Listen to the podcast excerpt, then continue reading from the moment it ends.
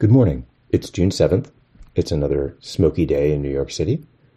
And this is your Indignity Morning Podcast. I'm your host, Tom Scocca, taking a look at the day in the news. The most obvious news is that smoke pouring down the east coast of the U.S. as wildfires burn out of control in eastern Canada, and a kink in the jet stream sends the smoke down our way. June on the eastern seaboard looks like February in Beijing. There's nowhere to go to get away from it. Pope Francis age 86, is in the hospital getting abdominal surgery today. The AP reports that the Vatican says the surgeons are treating a hernia that was a complication from earlier colon surgery in 2021.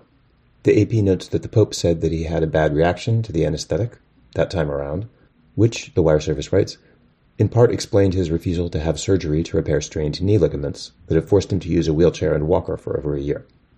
The Vatican said that it expects the Pope to stay in the hospital for several days. The Catholic Church has no equivalent of the 25th Amendment, and the AP notes that under canon law, the Pope is still in charge, even when he's unconscious or temporarily incapacitated. Not in charge of things as of this morning, Chris Licht, the CNN chairman responsible for the network's Donald Trump town hall. After 13 months on the job and 15,000 words in The Atlantic describing his flailing performance as the head of the news network. His boss, David Zaslav, the chief executive of Warner Brothers Discovery, who is widely understood to be the source of some of Licht's dumbest ideas, reportedly told the staff that Licht was gone, saying, It's really unfortunate, and ultimately that's on me, and I take full responsibility for that, in a recording obtained by the New York Times.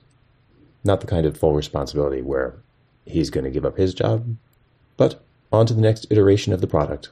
In the paper New York Times, the question of who blew up the Kakhovka Dam in Ukraine remains unresolved, but experts, the Times says, believe that given the size and strength of the dam, it's much more plausible that it was destroyed by an explosion from inside, which is what the Russians controlled, rather than by some force from outside, where the Ukrainians might have attacked.